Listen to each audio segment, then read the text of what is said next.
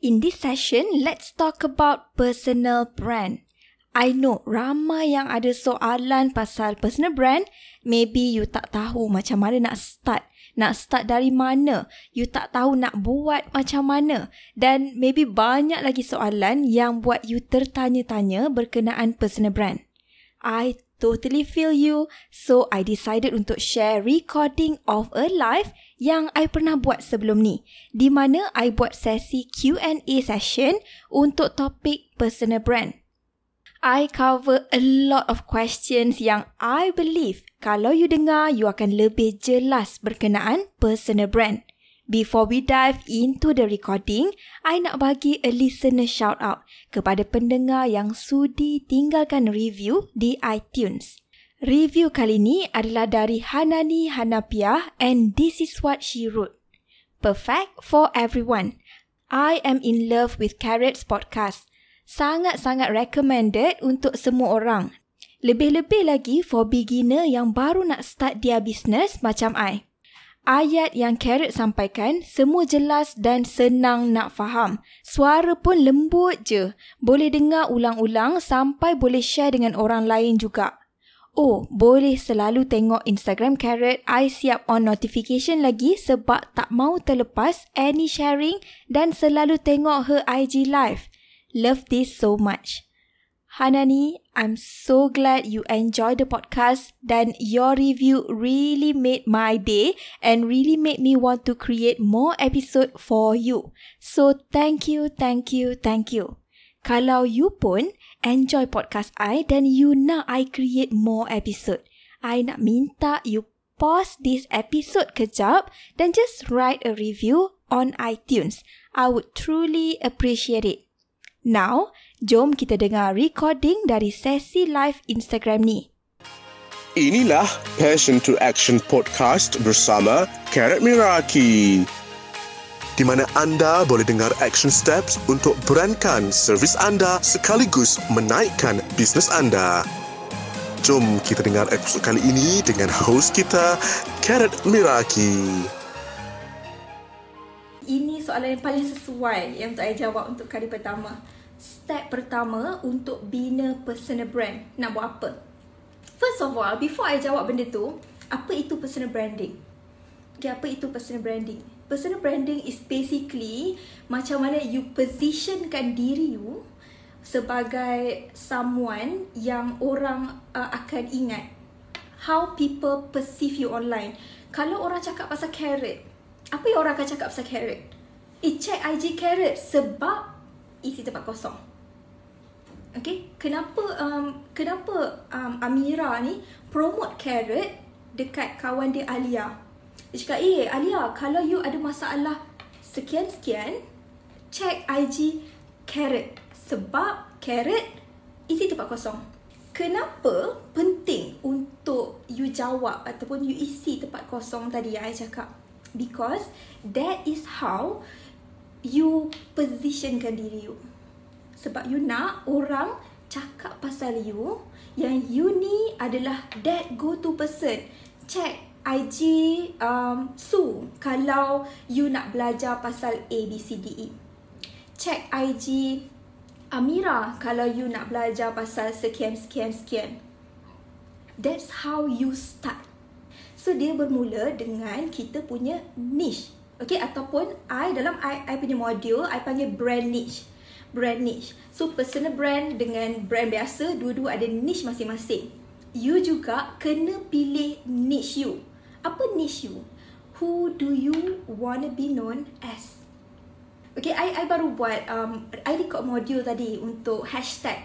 Okay, I record modul untuk hashtag.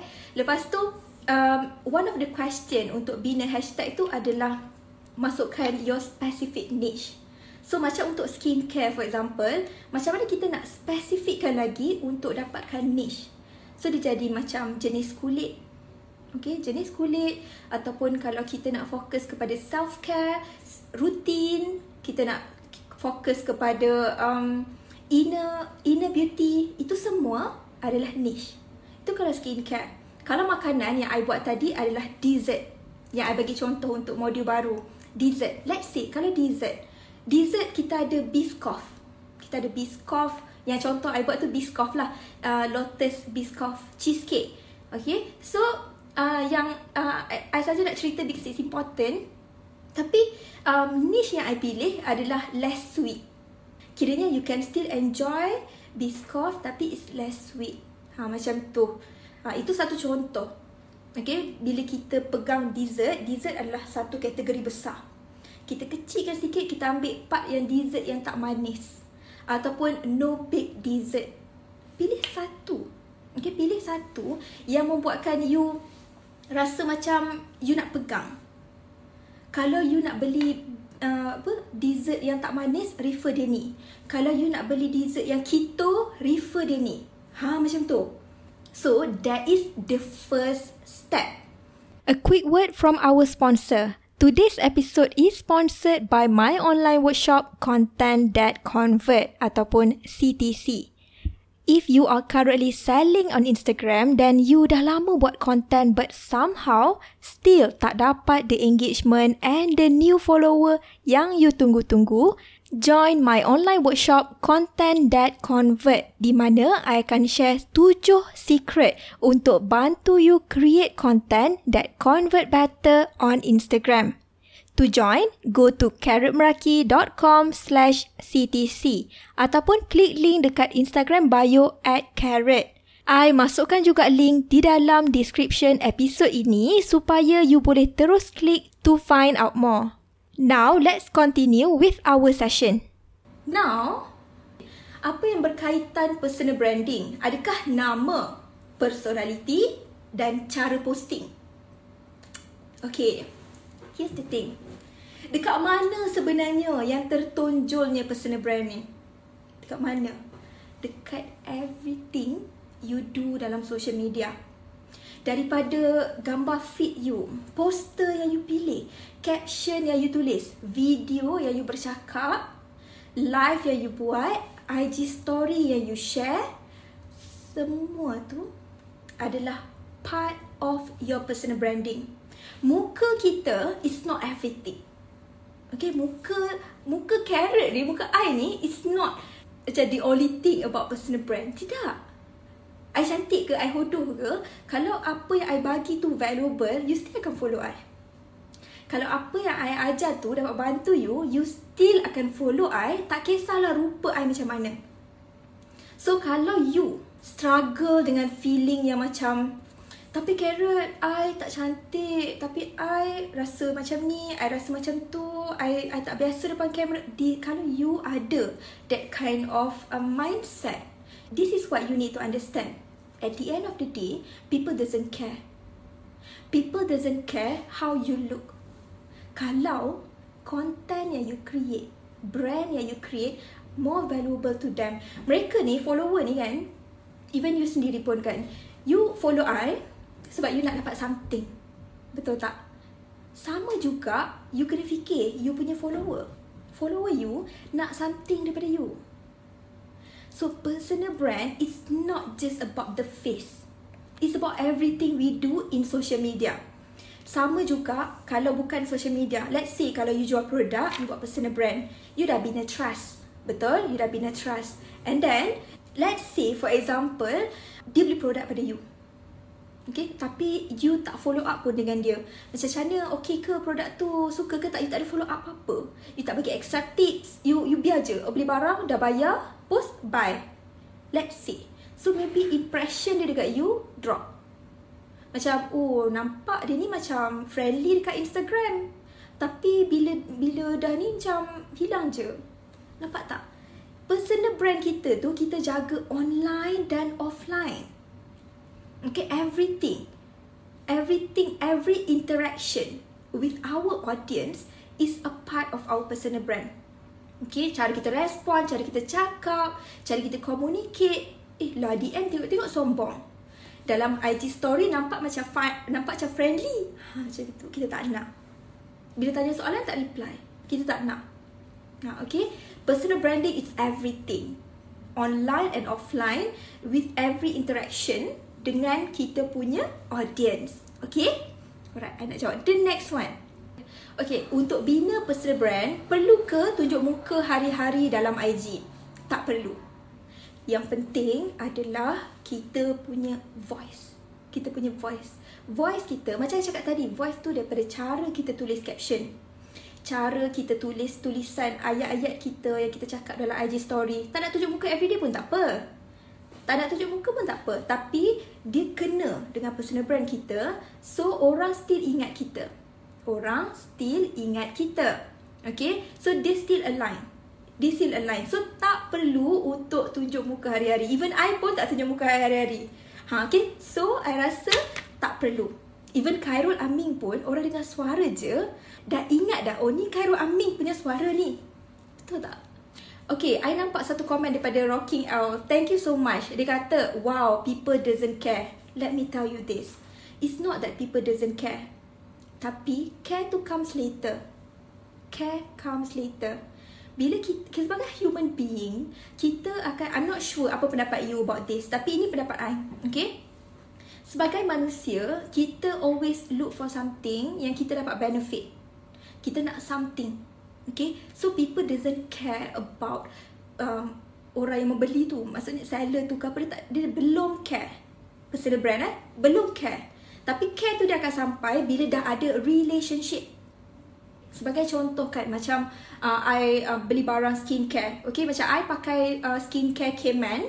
Okay, I beli dekat Su, kan, pakai skincare K-Man.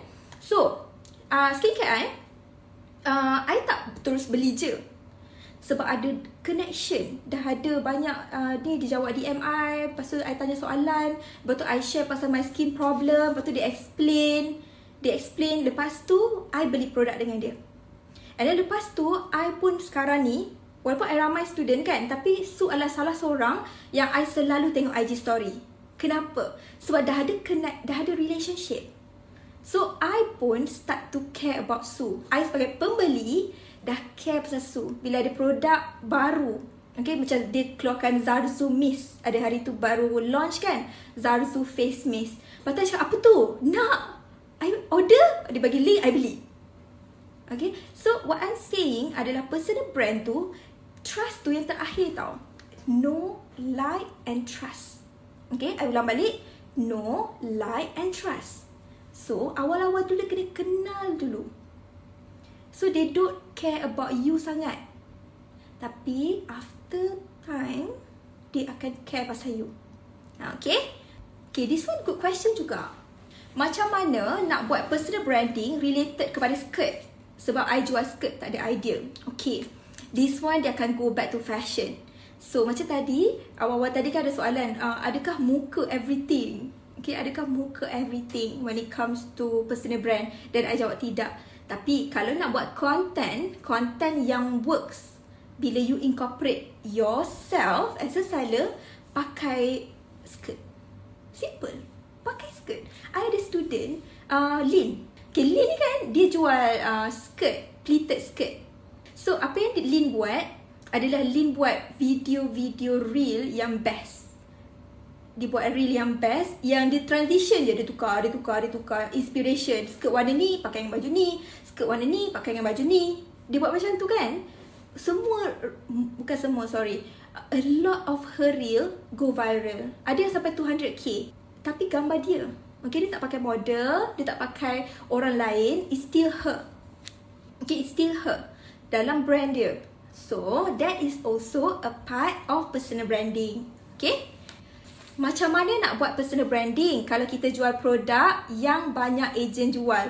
So good. Oh my god, the question. Macam mana you nak buat personal branding kalau ramai sangat ejen lain yang jual produk sama dengan you?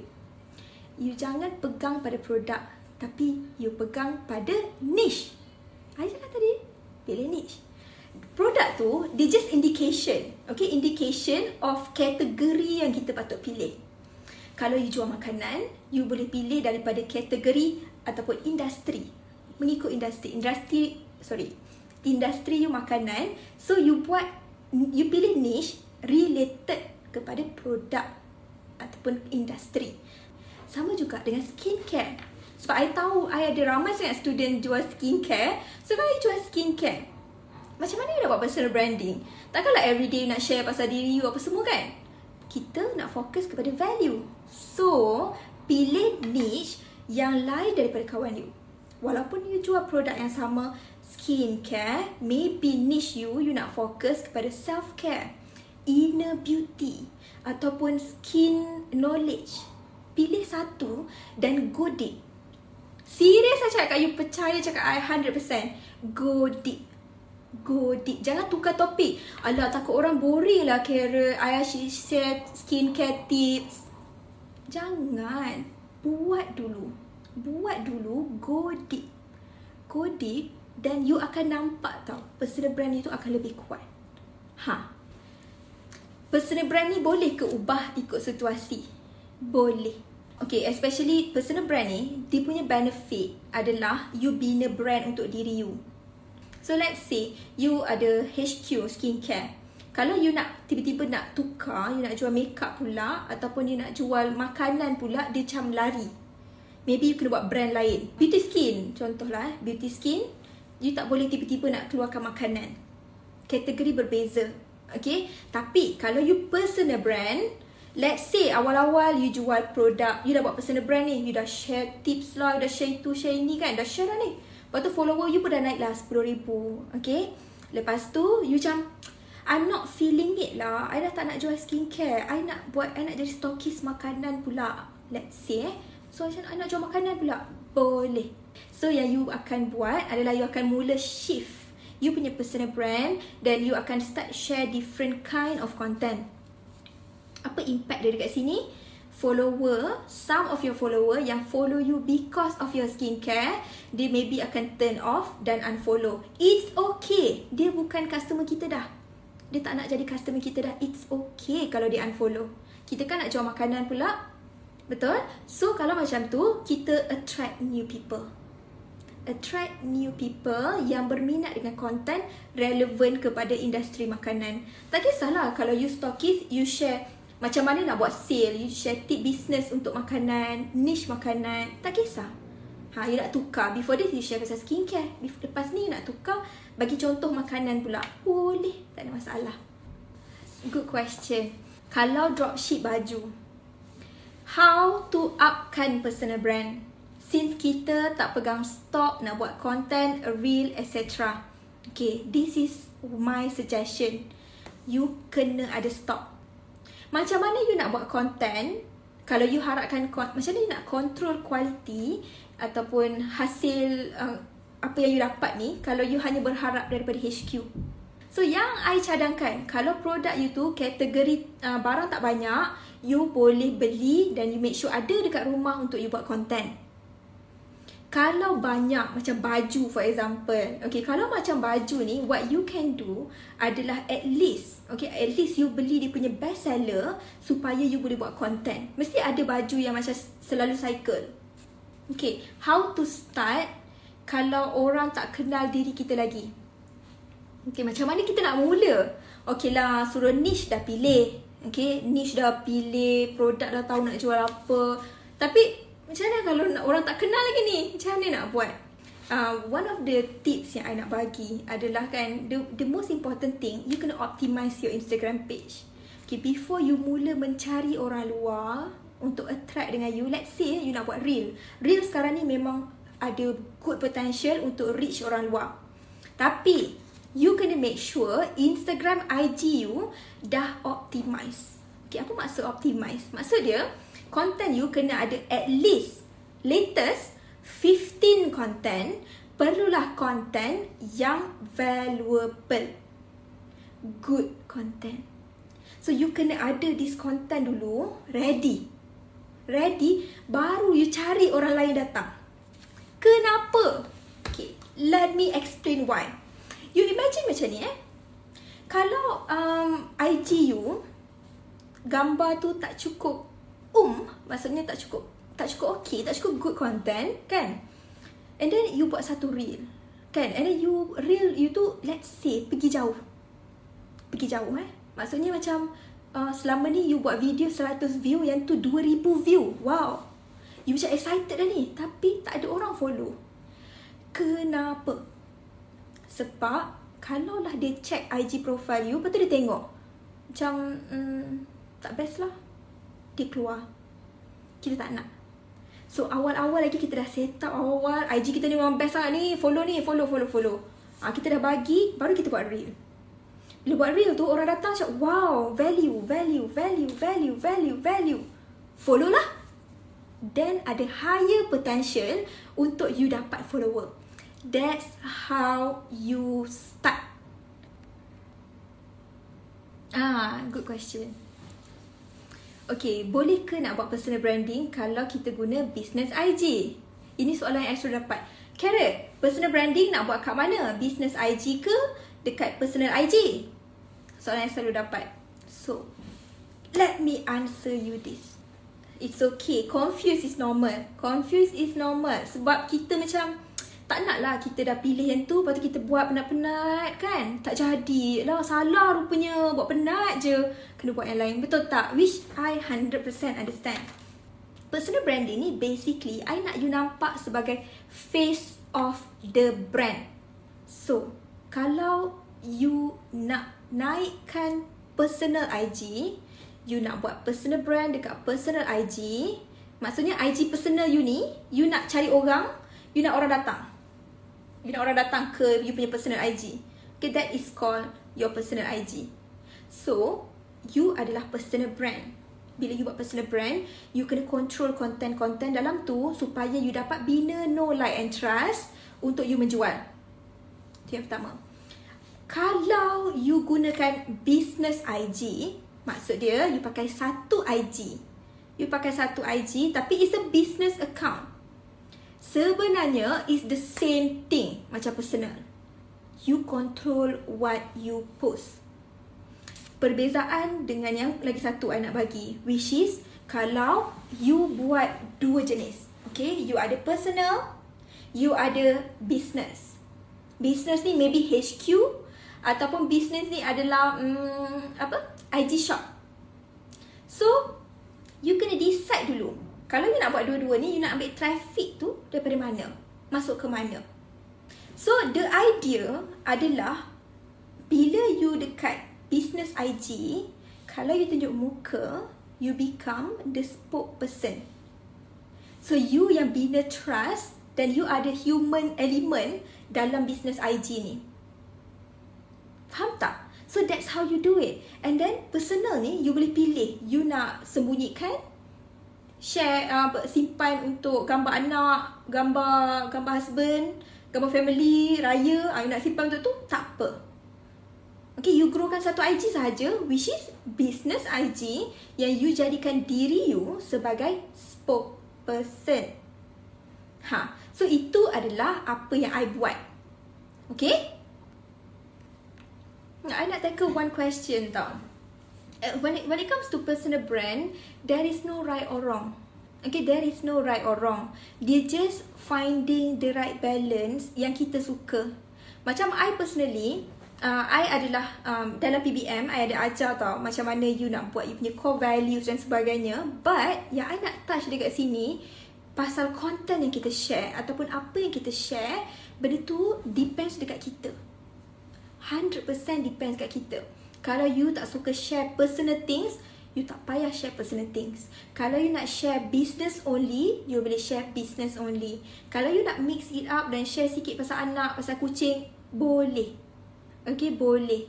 Dan in term of value yang you nak share, let's say you menjual uh, produk related kepada body care. Sebab ada soalan ni, if I talk about skin, body, hair, banyak sangat niche ke? Bagi I, banyak.